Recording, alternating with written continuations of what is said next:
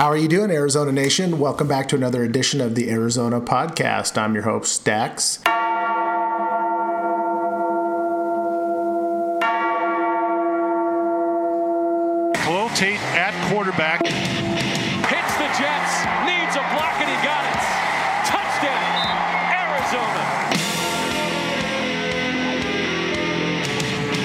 Police tackle 14 for Arizona.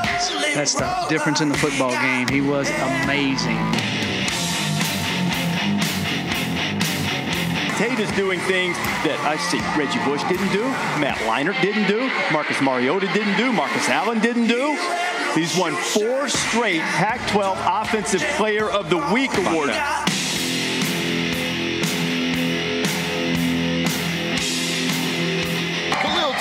An absolute strike.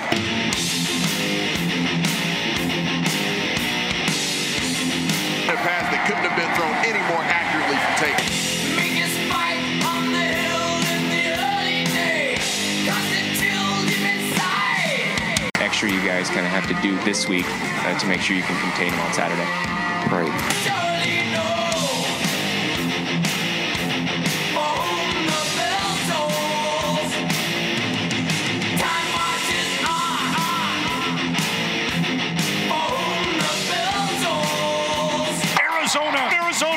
Arizona, Arizona, Arizona, Arizona, Arizona. Uh, we're now on iTunes, uh, Google Play, and tonight we're going to publish uh, to YouTube. Uh, remember, we are the EraZona podcast. That's Echo Romeo Alpha Zona podcast. When you enter your search, remember to follow Gabe at Gabe underscore Encinas and Brandon Combs at U of A Bear Down 07. Check out ArizonaDesertSwarm.com for all your latest Wildcat news and articles from Gabe and Brandon and the rest of the Swarm crew. Uh, I tried to get Ryan to come on the show to do a Zona soccer episode. Uh, make sure you guys hit him up on social media and uh, and pressure him into giving us the latest on the uh, Lady Cat soccer team after a record-setting season last year. Follow the podcast on Twitter at Podcast Zona. Visit us on Facebook at the EraZona Podcast and email the podcast at EraZona Podcast at gmail.com. Please send any questions, comments, feedback. We're happy to make changes to the podcast as you guys need it. Welcome back, gentlemen. Hey, how's it going? Uh, Gabe, uh, you were covering the Marana Horizon game this Friday. I enjoyed your start, your story on Arizona Desert Swarm about uh, Jordan Morgan. It was nice to get some more tape on him. His early tape was pretty brief. Um, I thought he had a decent kick step and was loose and fluid in the hips without any waist bending. Uh, he kept his hands engaged and wasn't too grabby. Uh, I, I would like to see a little more nasty in his game. Uh, tell us how you feel about the Arizona commits performance. Yeah, so this is kind of the first time that Jordan is actually a full time starter. Last year, he had someone kind of ahead of him, and he was still pretty raw and still is pretty raw, but uh, now he's a full time right tackle, and he played some defensive end uh, throughout the night here and there.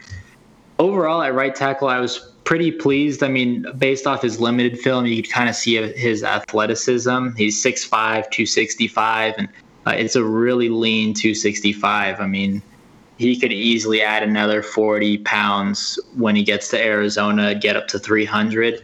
Uh, but he's super quick. He's got a lot of athleticism and like you said, that kick step. I mean, nobody's really going to go around him on the outside. He's really going to force a guy, a defensive end or a, a rushing linebacker. He's going to force him uh, to work the outside, and he's really just going to take him out of the play.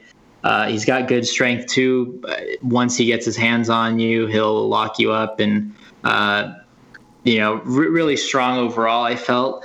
Uh, I think there was some times where he, I think mostly in run uh, running situations, he would lean into a defender, and sometimes he would just completely whiff and kind of fall over. So uh, I think just getting that balance right instead of just leaning into a guy is probably where he needs to work on overall. But uh, really seemed to be solid, and you know, really. Marana's interesting because it's mostly just passing. Uh, Trenton Bourguet is one of the top quarterbacks in the state, but still has no power, no offers at all.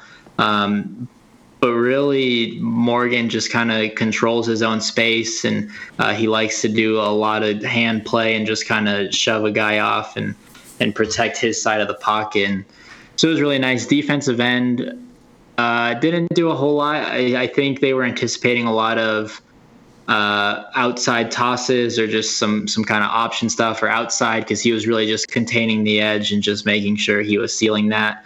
Not a whole lot of action there, and then he was uh, limping uh, off his right foot quite a bit towards the end of the game, and Marana ended up holding off for the win. And it, it, was good to see Jordan, and uh, I hope that he can uh, develop some more. He's got a pretty good coaching staff down there at Marana, and so for for being so low in the rankings, I think he's definitely a guy with a lot of upside and just a guy overall who is going to be a big time contributor at Arizona and potentially a starter uh, in two or two years or so.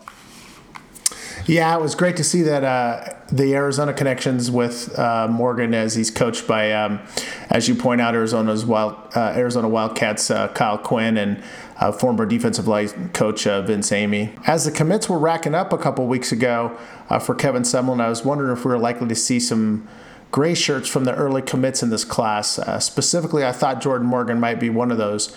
Uh, do you think we have any gray shirt candidates in this class, Brandon? I'm not so sure with the current commits that we have any any gray shirts. Um, Jordan Morgan definitely, in my opinion, uh, would not be one, uh, just because you know that Arizona needs bodies on the offensive line. Um, he is a very talented individual, very athletic, and um, you know very coachable. So I think I think that he'll come in in uh, at least redshirt.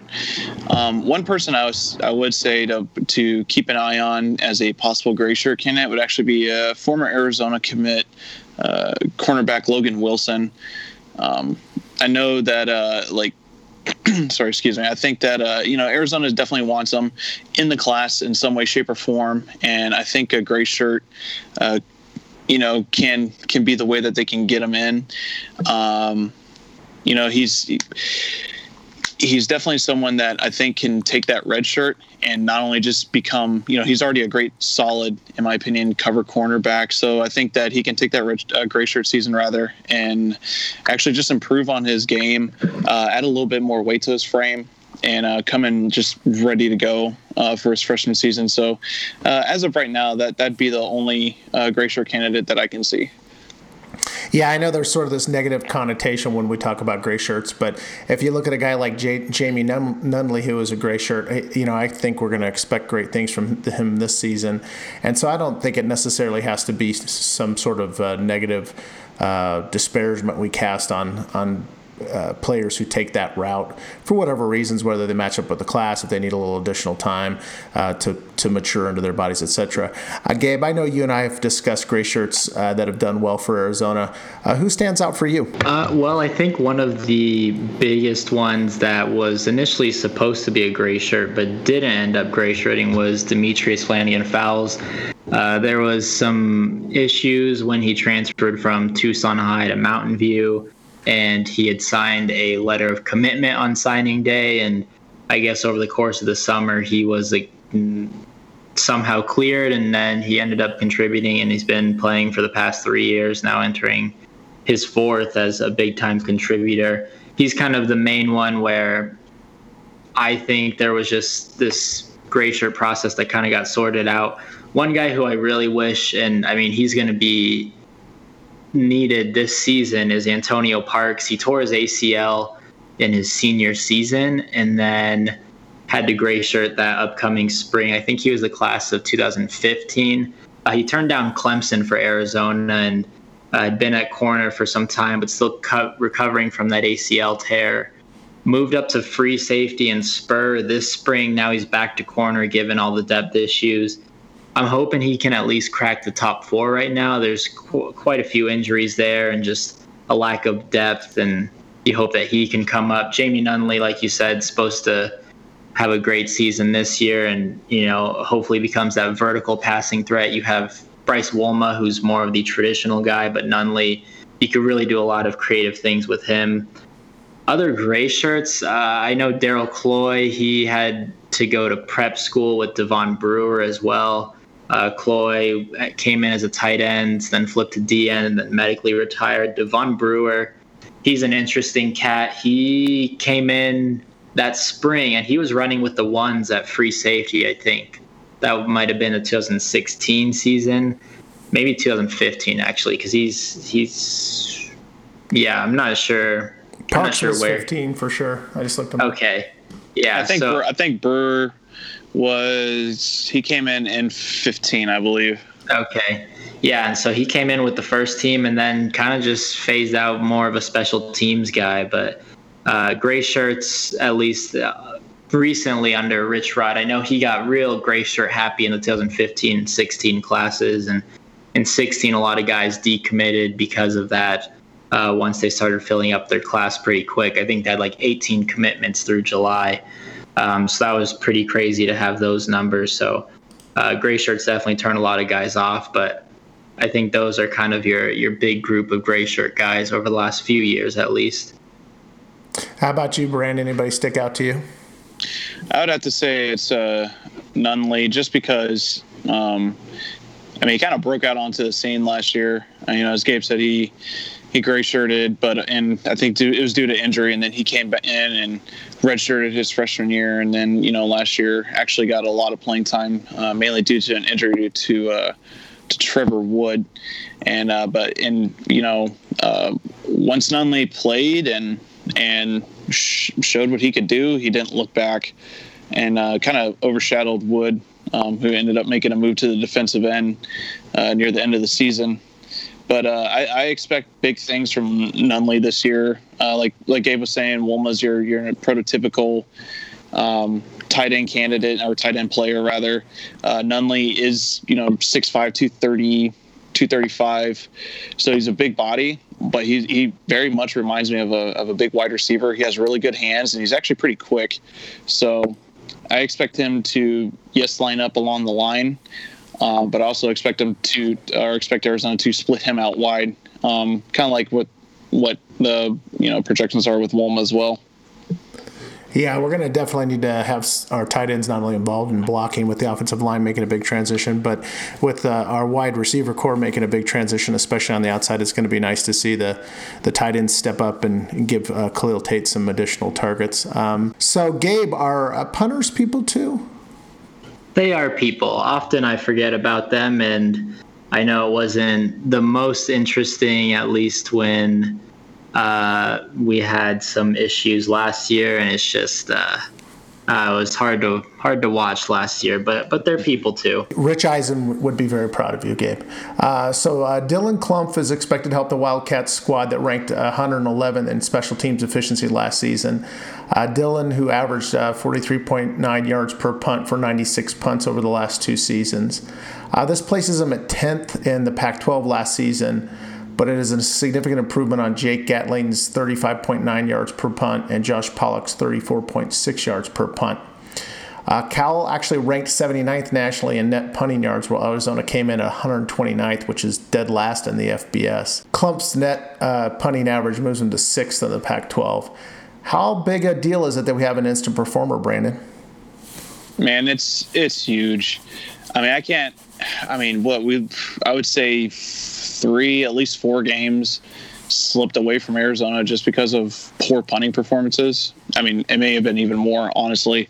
Um, but having having Klumph in, uh, you know, that's that, that kid can boot it down the field and that can that can you know he can flip the field very quickly and that that will only help Arizona's uh, defense when when you know he after practice this week and you know you hear him talking to the media and everything and he was talking about he really loved uh, the weather down in Tucson. It's actually added 10 to 15 yards. I mean you know, averaging 43.9, you know, 44 yards a punt pretty much. You had another 10 to 15 yards that and forget about it. Like the opposing offense is going to get terrible field position and Arizona will win the field position every game, every time. So, yeah, I expect big things from Klumph this year. I expect uh, Arizona's punt game to significantly improve. Um, I even, you know, heard about guys that, you know, when Klumph first came out to practice and was booting them down the field, uh, people were like, you know, other players were just mesmerized because of how just amazing his punting was. So I, I expect big things from him this year. Yeah, was it um, who was it on the sideline that was uh, on the video? You could hear him yelling when the first punt went off on that on that day video. Do you guys remember? I think it was JB Brown, honestly. Yeah, one, one of the wide receivers or the defensive backs was you know clapping or saying saying something about his punt when when it went off. So, yeah, I Maybe mean, was he, Shun. Maybe Shun Brown. Yeah, it was somebody Yeah. like that. It was somebody more high profile, but he, you know, the male mouth drop. Um, I guess you can hear the difference when he nails it, kind of like hitting the sweet spot with your driver. Um, yeah, if he moved his average up another 15 yards and was hitting 58 to 60 yards, that'd put him top of the pack uh, real quick. So, um, but I think his net average uh, speaks to the fact that you know he's he's putting the ball in the right location and, and putting the appropriate hang time. It's not always about all the distance you get, depending on the circumstances, obviously. Uh, speaking of special teams, Coach Springer was uh, recently uh, the coach in the post practice media huddle. Uh, he noted he didn't have a kicker. Uh, excuse me. He noted he didn't have a kick return guy yet. Is he just being coy, Brandon? And who do you expect to win the job? Uh, for when it comes to kick return, I mean, he may be, he may, you know, he might be being coy, but uh, it's it's very possible that he's not. It's probably, you know, he might want to make that decision at the very last minute just based on uh, performance or whatnot. But I, I would probably expect, um, uh, maybe Shun to be one of them, and man, maybe. I would say JJ, but uh, maybe even uh, Jalen Bailey, who's a freshman, um, just because I know he's been uh, working with special teams, uh, uh, special teams units since he got the campus. Yeah, I think that that would probably have to be my two picks. Yeah, that's tough. I think I think Shun is is definitely one of the guys, and then really you just have this this mix of guys who could really get in there. Devon Cooper, I guess I wouldn't rule out. I know uh, that Brandon is big on Devon. You got maybe Stanley Berryhill in there. Uh, you know, you That's could throw one. you could throw JJ. Tony Ellison kind of did some returns last year, uh, or Cedric Peterson. Uh, I mean, yeah, there's just kind of a hodgepodge of guys right there that you could throw in there. I I, I don't know too much about Jalen Bailey, um, but definitely another option there. But uh, yeah, I mean, if I had to go on just some some other guys, I would go Devon. Uh, yeah, I think I'm sticking with Devon maybe right there, just because of his speed, and I, I think he he actually had some. He was in the doghouse for a bit under Rich Rod once he left the team for whatever reasons, but I think that he's a guy that has some decent experience. I don't know if he's actually ever taken a return, but at least he has experience being back there. So I for now I think I would take Devon on that. Yeah, it's, it's going to be interesting to see how it plays out. Coach Springer did mention that he's looking both at, at the wide receiver and the defensive back group, so there's not going to be any limitations there. Gabe, Coach Springer described uh, Dylan Klumph.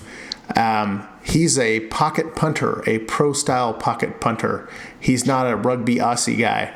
Uh, are you going to miss the rollout punts, Gabe? Oh, not at all. I uh, those are just terrifying when when you got somebody taking like three steps, and then especially with all the shanks that we saw last year, it just seems like it's just another opportunity to just miss drop the ball or take a misstep or have kind of too long of a stride or too short of a stride, and then you just end up reaching. Um, you know, also if you don't have a good block on the edge, that uh, that's just a little more terrifying to me. So I won't miss it. I am looking forward to seeing Dylan punt, uh, especially if if he says that this elevation and weather really helps the ball. Uh, that, that's going to be huge for Arizona. Just having that consistency, uh, knowing that he's going to be able to get you uh, or get your defense in a little bit better field position. Uh, it's kind of like the the punt re- or yeah punt return situation a few years ago with like Davonte Neal. Like it's just terrifying when when you see him back there. Like that was kind of punting last year. It was just terrifying um, to see what would happen. So I think Dylan's going to be huge for them this year.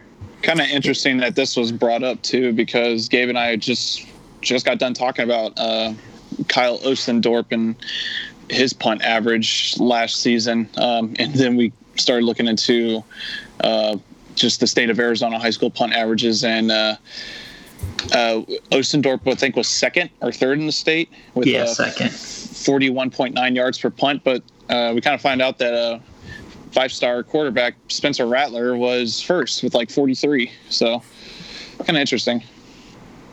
Also interesting to see Austin McNamara. He's the number one punter in the country. by just about by 247 by Chris Sailer and I think Kohl's.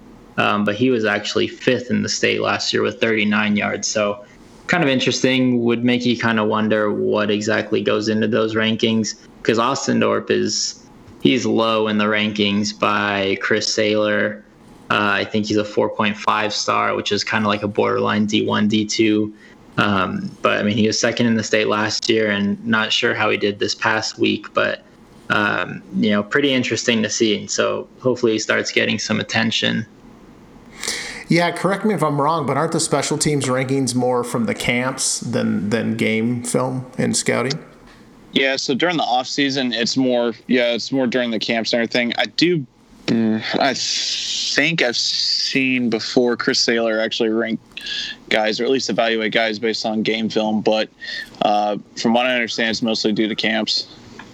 Yeah, I mean that that's the one specialty where you know putting the pads on probably doesn't matter other than the pressure aspect of it, or maybe if you just have a timing issue. Um, uh, regardless, it's uh, going to be nice to have someone who can field the snap and successfully kick the ball and hopefully not shank it at all. Uh, that was the that was the real nail biter last year, so that'll be a huge improvement. Uh, so Brandon, there's a battle at place kicker. Um, uh, who's your money on? We got Lucas Havrisik. Uh, he was three for four uh, for 75% average, or Josh Pollack, who was 11 for 15 with a 73.3% average. My money's on uh, my money's on Lucas, man. Like I think Lucas is gonna win it this year. He's just that kid is so. If you watch him kick, he's just so calm and collected. Um, and this is nothing against Josh Pollack whatsoever. Um, uh, Gabe and I have talked about this before. In my opinion, I think that Havrisik should have been kicking all the field goals last year, and Pollack should have been punting because Pollack's actually a pretty good punter, even though he had some issues uh, in I think one game last year. But that was just that was just Arizona punting last year. But um, yeah, I, I, I fully believe Havrisik is going is going to win it just because he I mean he nailed a his first field goal this season was a 57 yarder during against Washington State. So yeah, I think that I think that he can win that easily. That 57 was uh, tops in the country, so I mean he's he's got a leg and he's just a true freshman and or well he was a true freshman and in high school I mean he was touching back I think like 70% of his kicks when he was on kickoff. So he's just got a boot, man. Yeah, as you guys mentioned last season, uh, Havrisik uh, and Pollack split the duties on place kicking. Pollack was a short kick guy with Havrisik on long kicks, uh, as he's got the range, as you guys mentioned, up to 60 yards. The combo of the two kickers was eighth in field goal percentage and 11th in extra point percentage. Coach Springer made it clear, as you pointed out, Brandon, uh, that they're going to have one guy uh, you know, and not split the duties. Although it's clear that uh, Lucas is going to be the kickoff specialist because of his range. Um, I think you guys have stated that you pretty much agree with this strategy. Is that is that a fair statement? Yeah, yeah. All right. Um, Coach Springer uh, was asked who are the leaders on special team. Uh, he answered, "quote starters, but they're in there setting the example of how it should be played, no matter if they're on a one or a four on the team."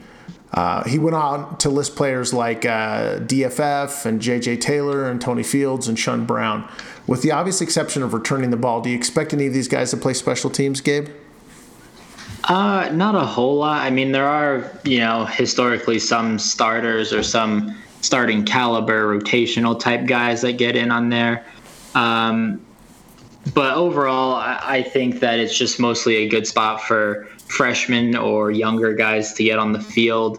Uh, those are the guys who just kind of put in the effort in practice, and they're they're they're they're putting in the work in practice, but they're not quite ready for a rotational role per se on their respective side of the ball. But I think a lot of the freshmen and sophomore, and a lot of freshmen in this past year, um, had their red shirts burned, or in the past two years even.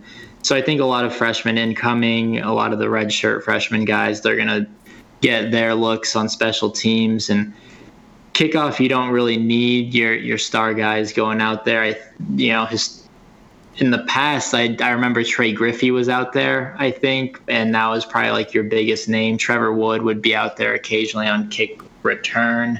Uh, but yeah, aside from returning your, your, your primary returners, on kick return, it's going to be mostly your young guys. And so I think that's mostly how it'll go. Gabe, our man Stanley Berryhill has earned a scholarship.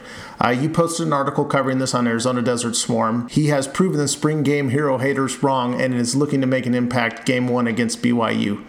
Tell us why he's earned a scholarship and how much playing, playing time do you expect him to get?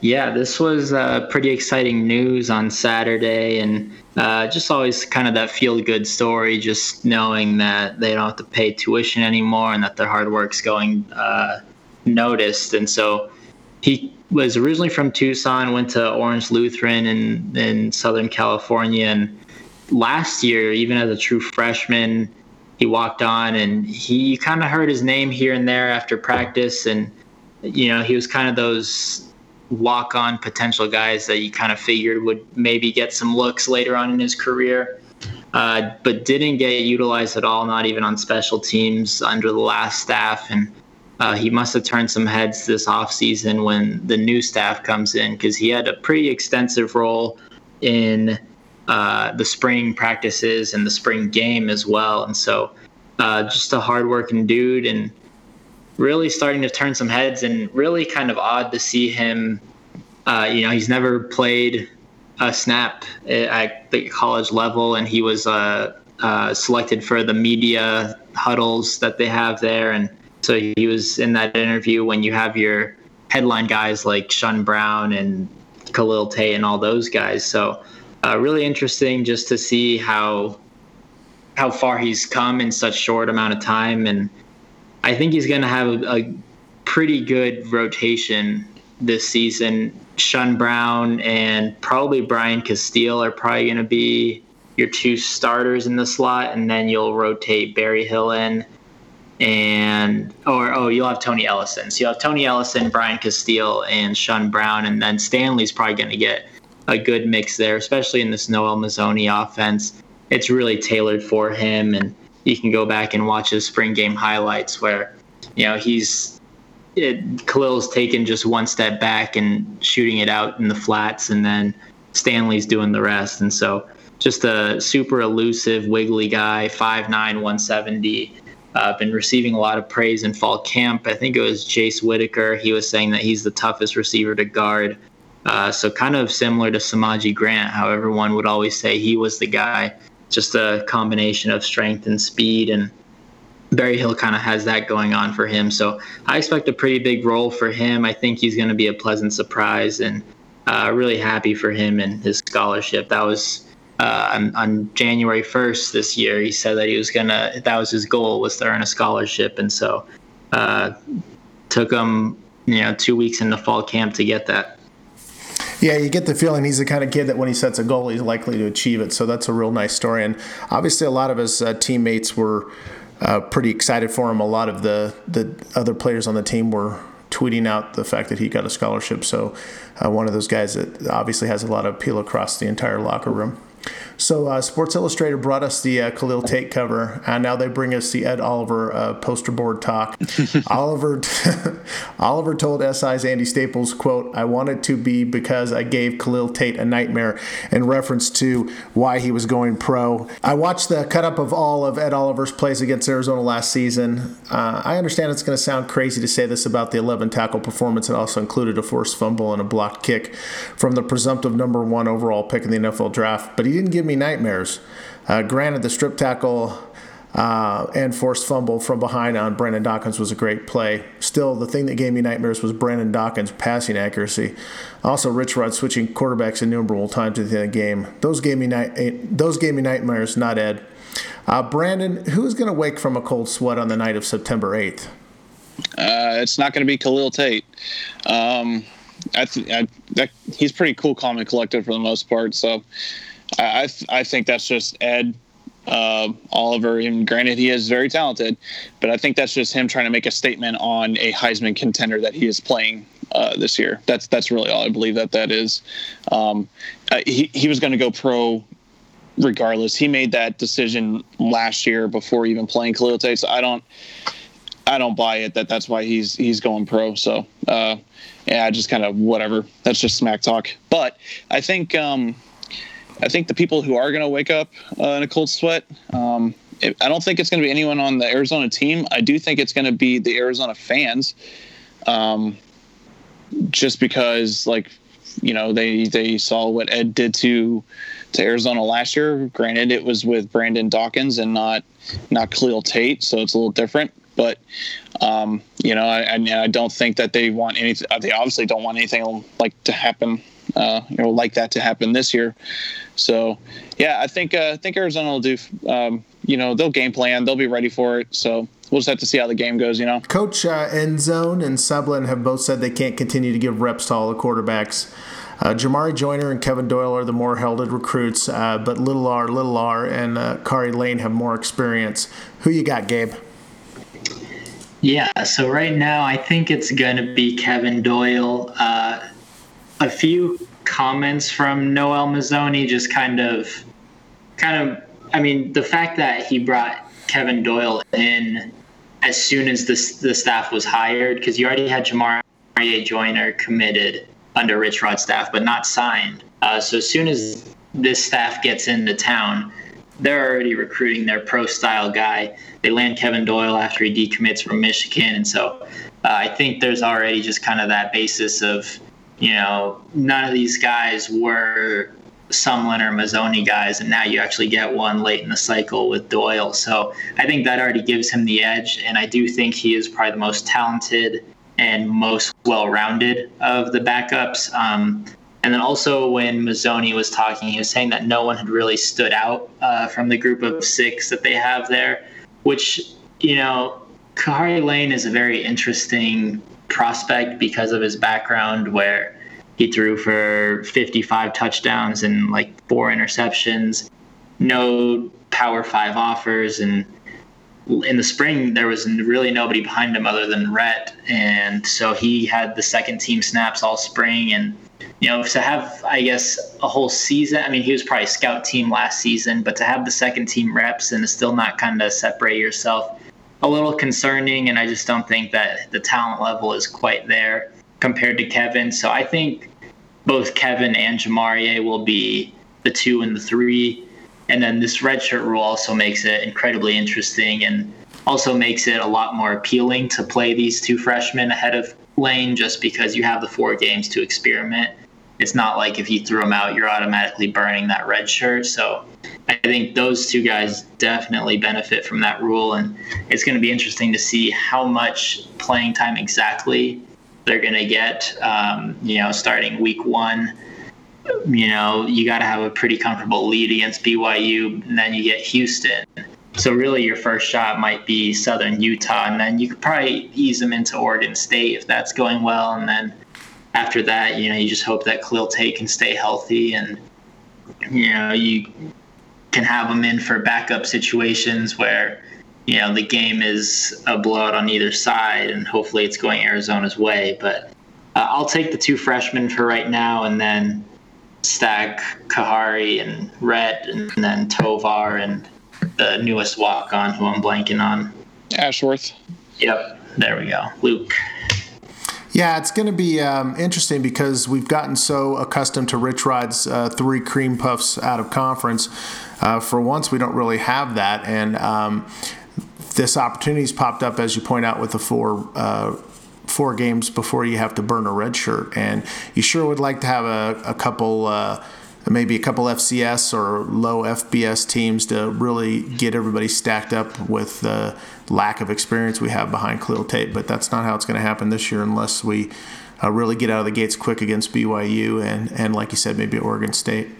Uh, speaking of quarterbacks, ASU's Manny Wilkins uh, whom uh, Khalil Tate affectionately referred to as the preacher last year when they had a little back and forth on social media, when um, on an ABC interview uh, and said he offered advice to Khalil Tate because, quote, I have been in that position before. Uh, now uh, Manny Wilkins considers himself an acquaintance to Khalil Tate. But but as far as it goes to being in that position before, what could he possibly be referring to, Gabe? He's never been a Heisman candidate to my knowledge. Yeah, this one, well, at first it was funny. When the story came out, I thought it was the other way around. And I'm like, okay, maybe like that, uh, the story on Manny Wilkins and his mom and his dad and him going to law school now. I thought it was Khalil Tate offering him advice. And because Manny's kind of getting a little bit of love this offseason. But once I like kind of reread it and saw that it was the other way, uh, yeah, I was just, yeah, I, I mm, there's really not much to say. It was pretty funny just to see that, just because, I mean, really nobody outside of the Pac-12 even knows Manny Wilkins, and I mean, I yeah, he's an older guy, I guess, but Khalil's a very level-headed guy to begin with, and you know doesn't really, you know, flaunt his status at all, and so.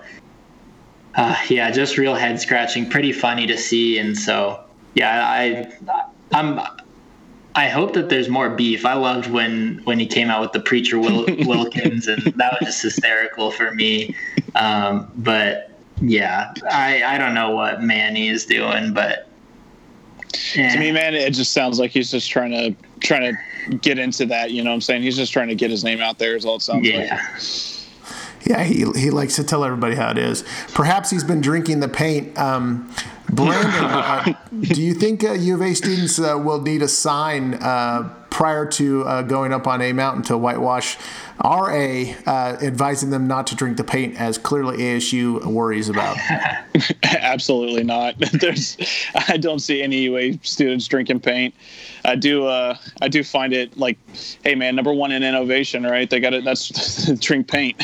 Yeah, exactly. It's like um, dropping LSD. Your think tank's are well ahead of the curve. Lots of very innovative ideas. Maybe not useful, but innovative. All right, gentlemen. What's more important, alcohol or eegee sales at the stadium? Uh, I, man, I think they're both equal. I'm going to say they're both equally important, just because eegee is a Tucson staple, and um, alcohol will produce more revenue um, for the stadiums or for the team and the athletics department. So I'm I'm just going to go with both.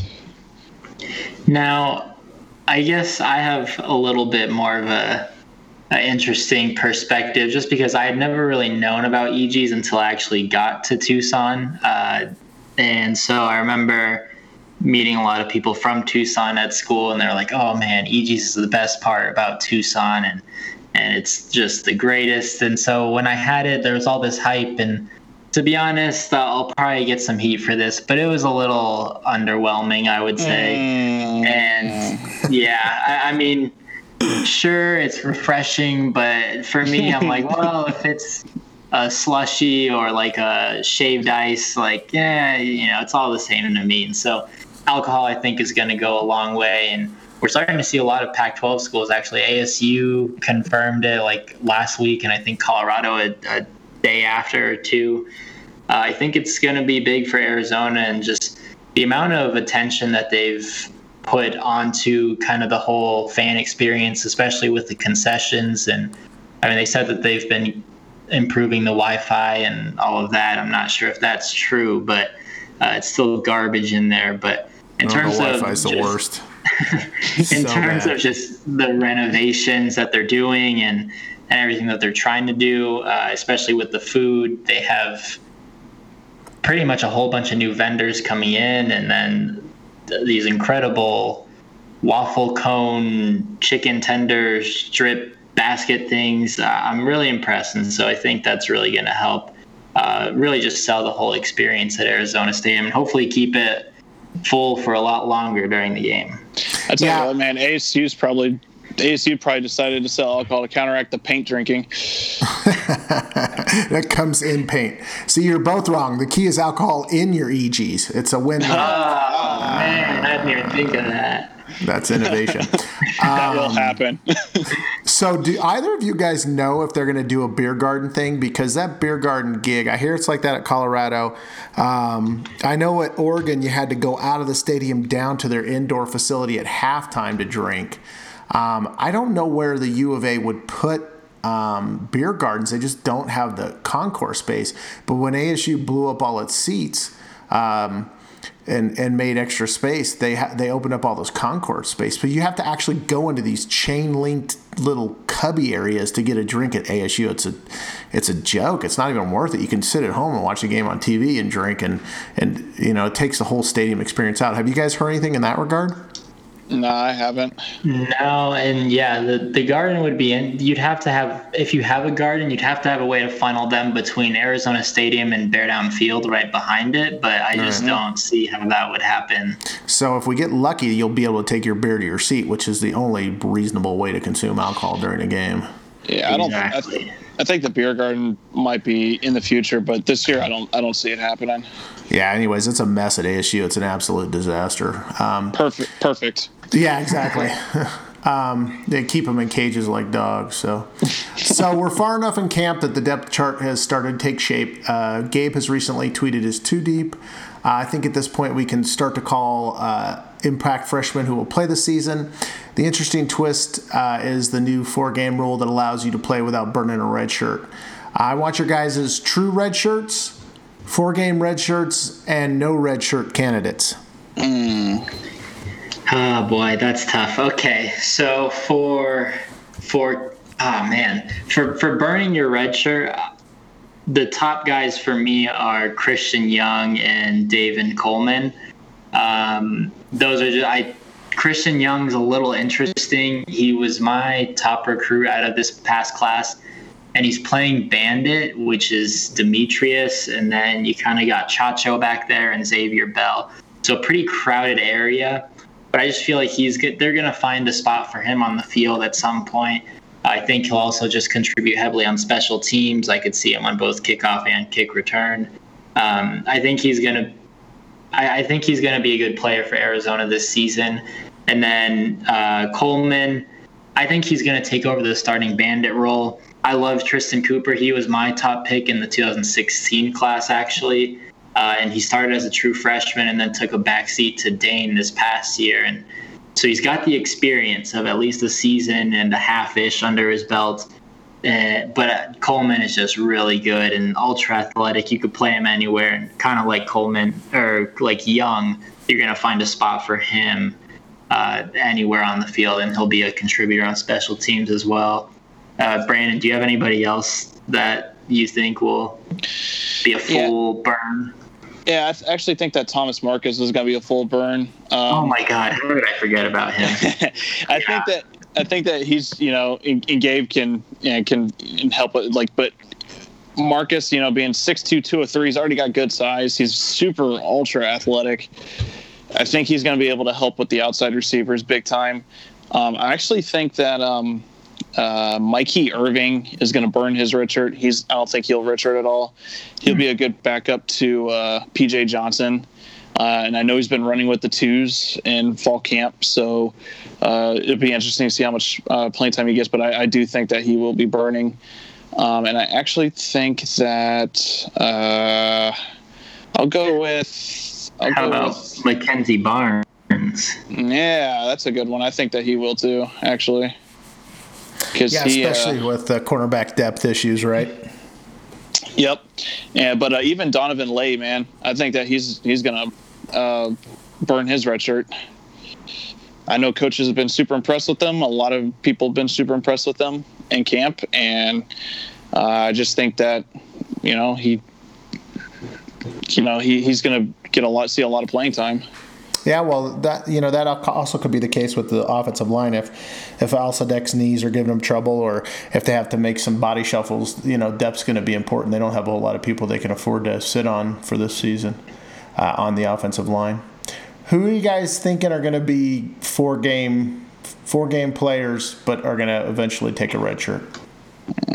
Ah man. Um ah man. I, I think maybe Trey Adams. I think I really like the freshman trio of Trey Adams, Tom, Marcus Thomas, and Joshua Zott. Um, but I, I'm not sure. I think Thomas Marcus. I can't believe I forgot about him. I think he will eventually be starting over Cedric Peterson. That spot is just up for grabs opposite of Shawn Poindexter. So I think he'll be starting, and then Trey. I think he'll probably get in there. Same with Josh. Uh, and then I think a lot of freshmen will probably. I think Zach Williams and Jake Peters probably get four games, uh, especially on special teams at least. I'm really interested to see Zach Williams, kind of. Uh, kind of a clone of Jamie Nunley, kind of ultra athletic. You can split him out wide or keep him in line. I really like what, or the possibility of having him on the field. Uh, I, I, Mikey could actually, yeah, I think he could burn his red shirt completely. Um, uh, yeah, yeah, the four games. I probably would have pegged him before that, but then just thinking about what Brandon said, I think he'll burn it all the way. Uh, ah, Isaiah Johnson. I'm just looking at the freshman list right now. That one's pretty. What, Brandon? What do you? Where would you put Isaiah?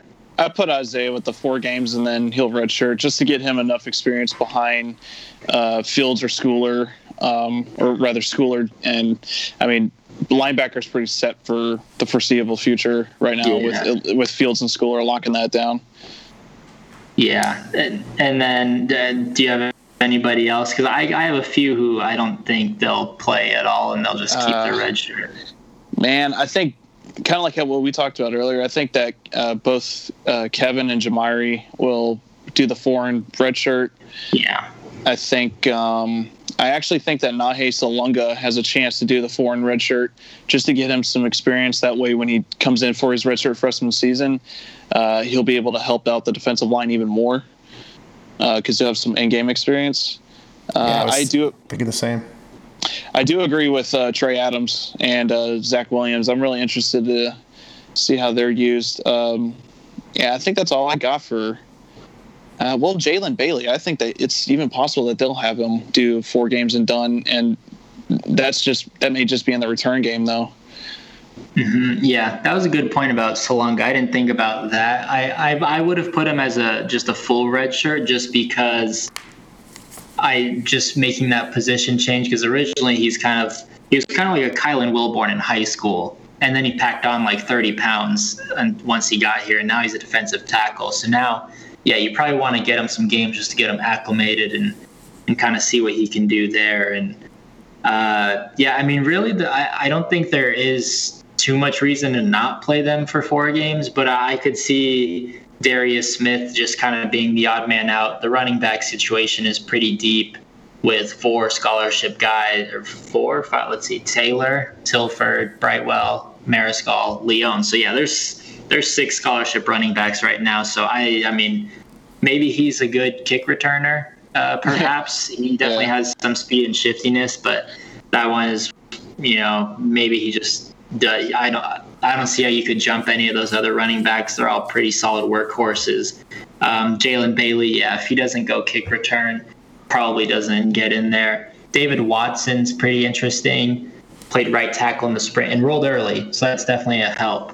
Uh, but right tackle, you have Cody Creason, so unless they desperately need left tackle help with Theo, Lath, or Donovan, um, you know, I think he might just be the odd man out there, unless he gets some right guard time.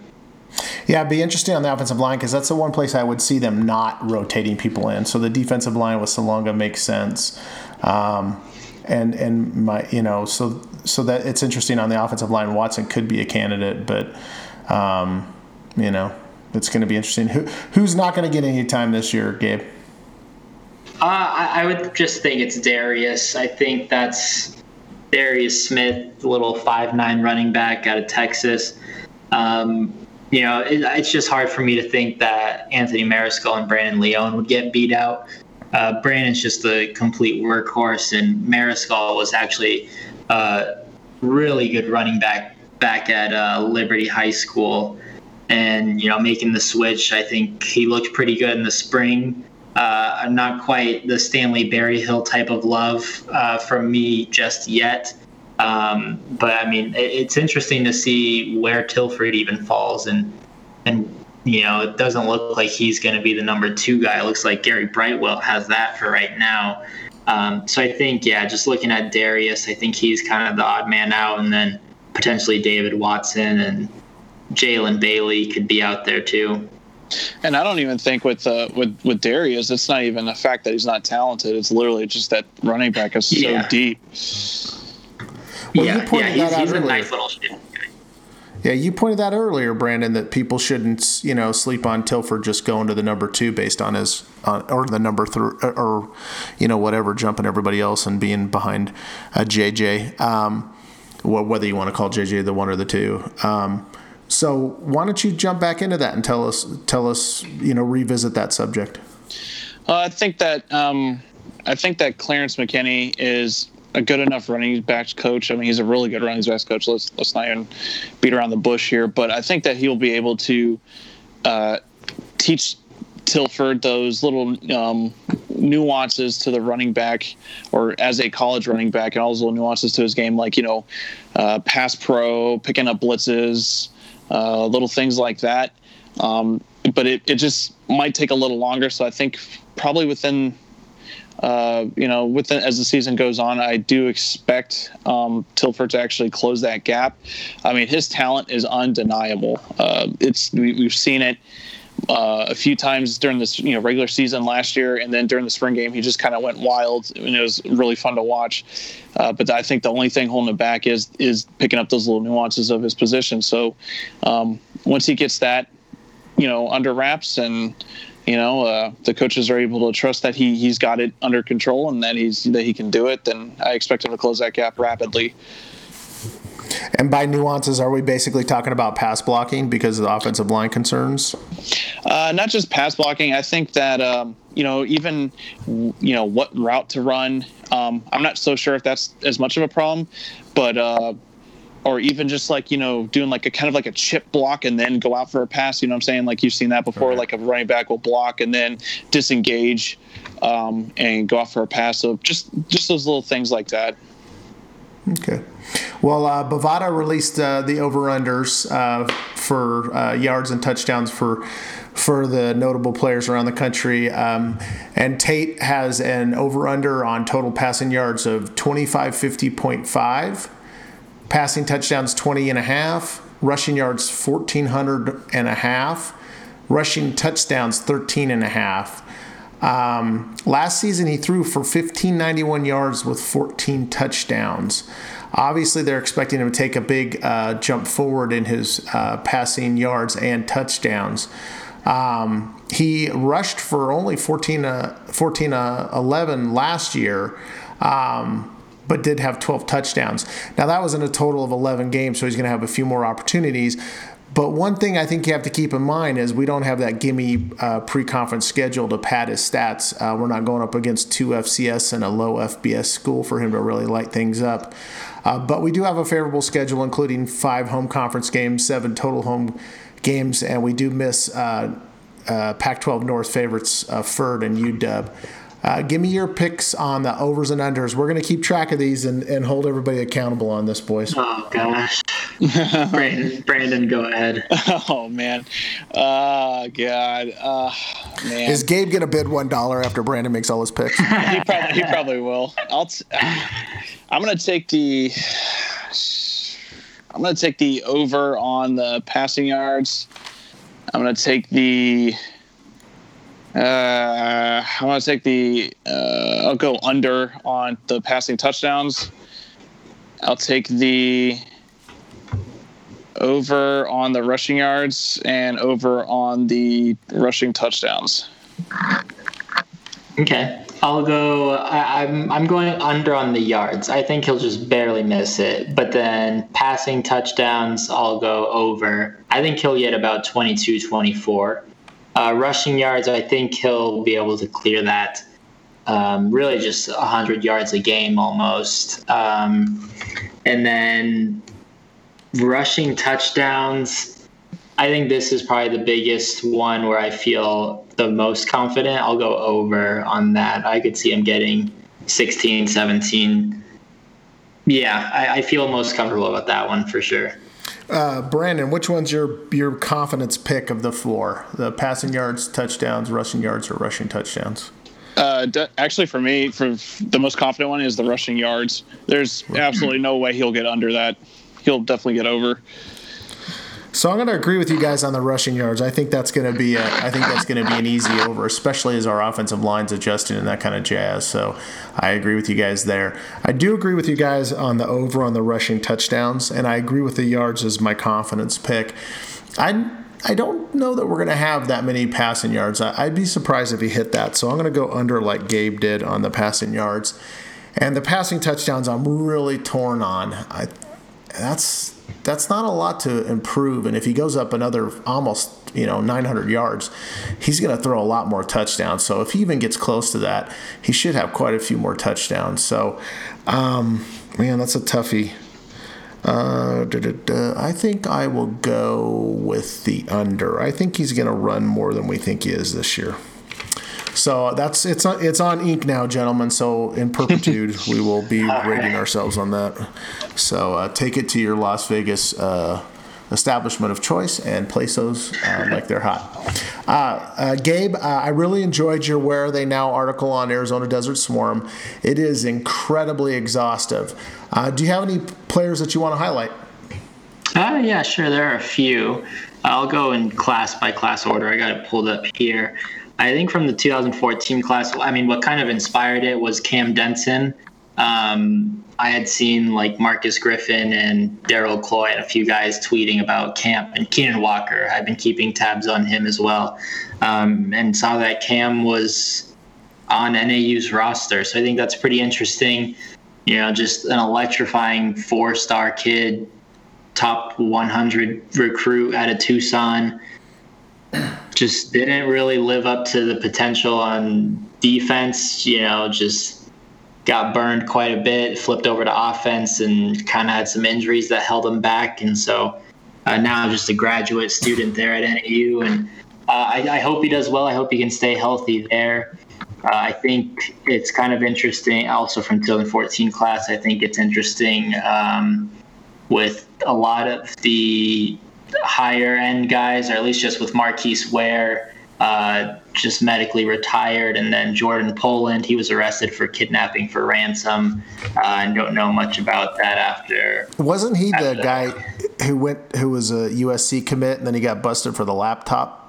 Stealing? Yeah, yeah, he stole like a laptop in a boombox or something. Yeah, something stupid. Yeah, boy, he really yeah. escalated quickly, going straight to kidnapping for ransom. Holy moly! Yeah, uh, 2015 class, Keenan Walker. He ran into some trouble here. Now he's at Independence CC. Had a lot of camera time on Last Chance U, but didn't play. He was injured. Um, his dad said that he is 100% and going back to Independence, so we'll see if he is uh, in line for a starting role there. Um, let's see. After that, uh, nobody too interesting in the 2016 class or 2015 in terms of where they went afterwards. 2016. Uh, I yeah, mean, don't, really don't talk about Orlando Bradford for sure. Let's skip that one. yeah. Mm. Um, and yeah, and we know what happened there. But 2016, 2017, just a lot of guys who uh, kind of just left, and we didn't really hear anything from them, or um, just decommitted and just went elsewhere. So Gavin Robertson, he he left the program after he was in line to potentially start at weak side linebacker uh, with Tony Fields. Those two guys were kind of competing, um, and he had bulked up. He moved down from safety, and now he's at Montana. Um, Justin Holt, that's a very interesting one, a three star legacy kid, also from Salpointe. Um, medically retired, then went to Eastern Arizona on Safford Thatcher, and then he's just been at Pima for the past two years, it seems. Uh, Shea Patterson, this was kind of a, a long, long time ago, um, but he was like committed as a freshman in high school. Uh, his brother was a staff member for Arizona. He committed here, and then his brother went to LSU and everyone thought Shea was going to follow him to LSU. Then his brother made it to Ole Miss, and that's where Shea Patterson went. And then all these scandals came down with Ole Miss and Hugh Freeze and his cell phone and these dancers. and um, now he's at Michigan, and now he's potentially going to be the starter. I don't know if he's still waiting on that hardship or uh, whatever kind of waiver he was waiting on uh, Devon Modster that there was a big logjam at quarterback uh, back in the day, and now it's uh, not really the case. It's just a lot of young guys. Uh, he's at UCLA, potentially in the running for QB1 uh, over there. He's got Dorian Thompson Robinson and then Wilton Speight, uh, the Michigan transfer as well. Uh, then they had a lot of gray shirts and a lot of decommitments in this class as well. Sean Riley's at Syracuse, kind of doing this and that. Uh, Rayner, he was a gray shirt candidate, so he left for Temple, hasn't really done much. Um, Jabari Watson, a defensive tackle, he was asked to gray shirt and ended up at Boise State. Jake Burton, he just flipped late in the process to UCLA. He was a high end three star D end. Uh, now he's an offensive guard, and he has played some time there. Uh, pretty interesting with Capri Doucette. This guy was a JUCO All American kid, committed to Arizona, and then when uh, Jeff Casteel and that whole gang got fired, he decommitted and went to Oklahoma. Uh, played in a couple games and then just kind of fell off, and now he is at Hampton University. Um, and then, eh, yeah, we'll go to the 2017 class.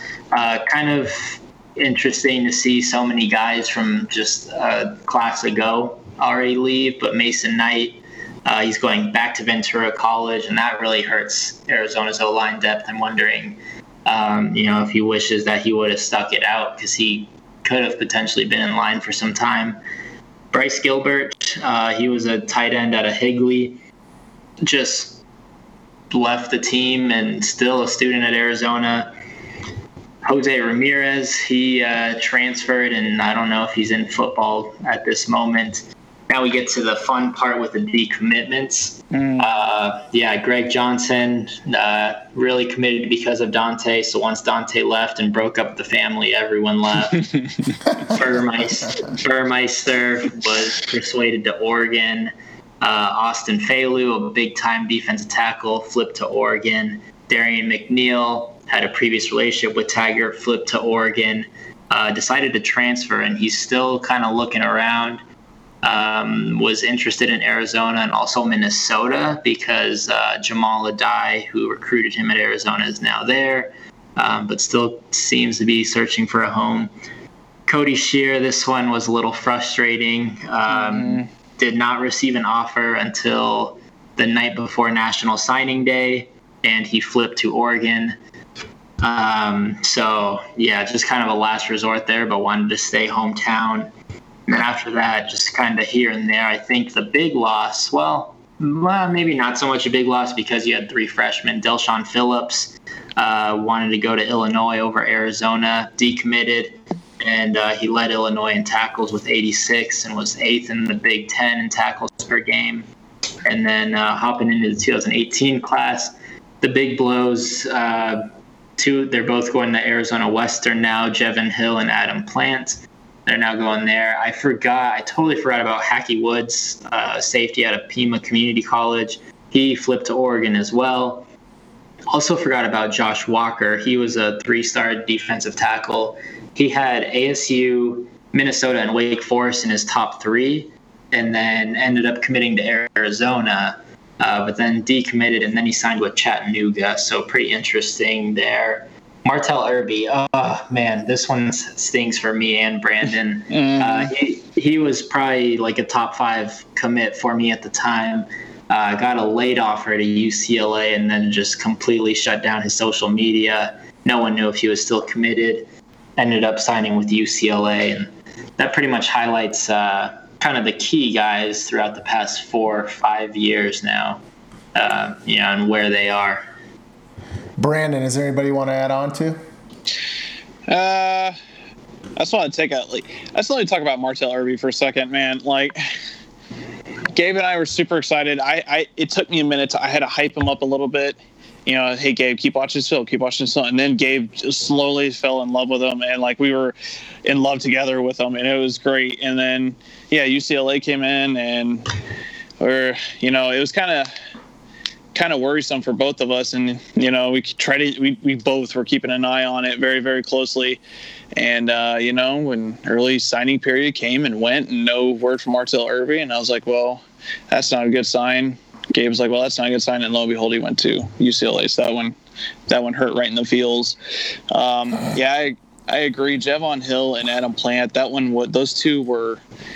Uh, it's just it's just frustrating. I mean, Plant Plant would have been great to have along the defensive line, and when you know Arizona needs Javon with a you know with the cornerback depth issue, so that one that one's rough. Uh, you know, the string of guys flipping to Oregon was disgusting. Uh, I don't think anyone really wants to talk about that one. Um, well, apparently, Nebraska is not forever. Uh, right. They're not family either, right? Um, you know, the Braxton Burmeister one, that one just like made me scratch my head more than anything. I've never seen such shenanigans, uh, so that was that was interesting. Um, Cody Shear was also pretty. I was. You can ask Gabe. We had we had Cody Shear. Um, I wrote Cody Shear's uh, signing article, and I was super excited about him because you know we had you know both Gabe and I had, had you know talked to him and everything, and he was a good kid and everything. And then boom, we, we all of a sudden see that he's signing with Oregon, and we're like, what what just happened? Um, Greg Johnson was also pretty rough, but Tony Wallace, uh, Gabe didn't mention him, but that one, that one, this kid easily had top 400, you know, uh, talent, but his academics are just a mess, and that's that's that's just that's that's painful to see. You know, I wish the kid best of luck and hope he gets gets everything figured out. But man, that one's that one's interesting. Uh, Josh Allen, oh god, that one. All right, let's. We're just gonna skip that. Um, Jabari Watson was an interesting one. That one would kind of. Um, that one kind of sucked because uh, this was around the time when Arizona really needed some uh, good big bodies along the defensive line, and Jabari Watson was that guy. And then Rich Rod asked him to gray shirt, and that was it. And then everyone was just kind of wondering why. So, uh, yeah, that one's that one's rough. Uh, Kahi Neves was kind of a kind of a surprise to me. Um, but even at the same time, I guess it wasn't because apparently he moved around high schools a lot. So it was just, just kind of like the flags were there, but you know, all of a sudden it happened. So, uh, see, going up the line, Anthony Fotu, man, I I remember watching his first game. It was against Oregon State, and that's when he returned that. He had that pick six. Uh, it was the same same game where Will Parks just absolutely knocked the snot out of uh, who was it? Jordan Villamin. Yeah, Jordan Villamin. Yeah. Uh, and I think a couple plays later, a couple series later, that's when Fotu got that pick six. So I was really excited about him coming in. You know, he had a lot of hype coming out, and then like he just couldn't, he just couldn't keep it together. So that was that one sucked. Um, yeah, and then you know, and then Denson, he was a good, he was a good corner.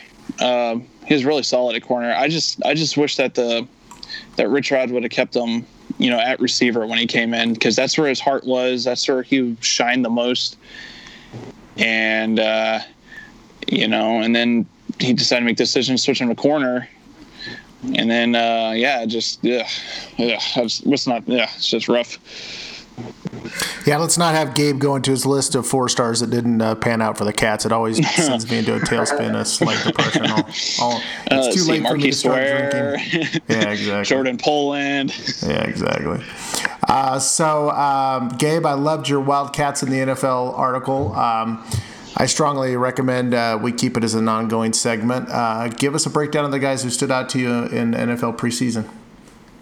Uh, yeah, so far, so I think, it, uh, well, when when making this list, I kind of, I was kind of surprised by at least just the amount of like talent that Arizona has in the NFL. Kind of just going down the line, it's pretty solid compared to just, I guess, the recent memories of Rich Rod not really having any draft picks or any notable guys. Um, a lot of them are stoop guys, but.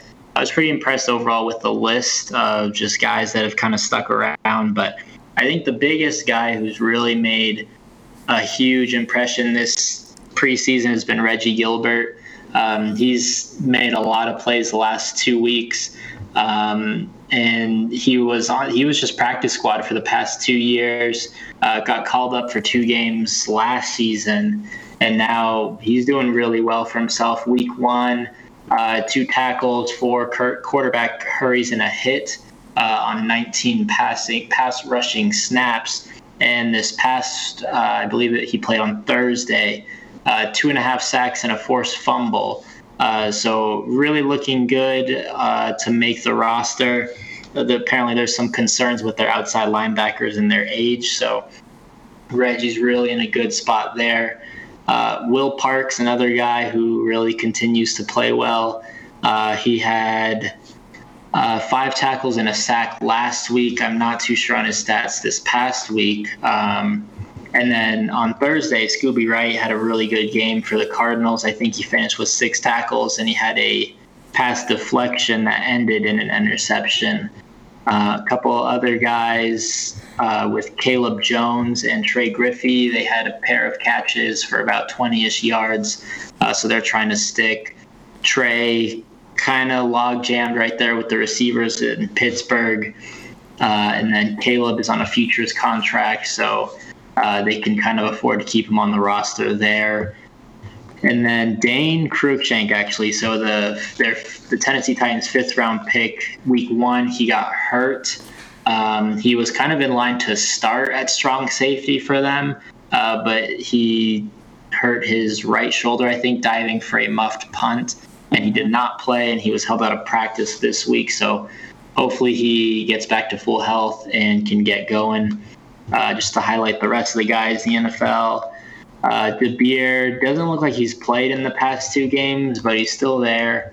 Uh, Marquis Flowers kind of has a solidified role, doesn't really play a whole lot. Nick Foles, um, actually, he got hurt this past week himself, so hopefully that's nothing serious, uh, but didn't really play in week one. Robert Golden, he actually, uh, with the Chiefs, he just requested um, to be released. He apparently just wasn't a good fit for him, so he'll be looking for a new home.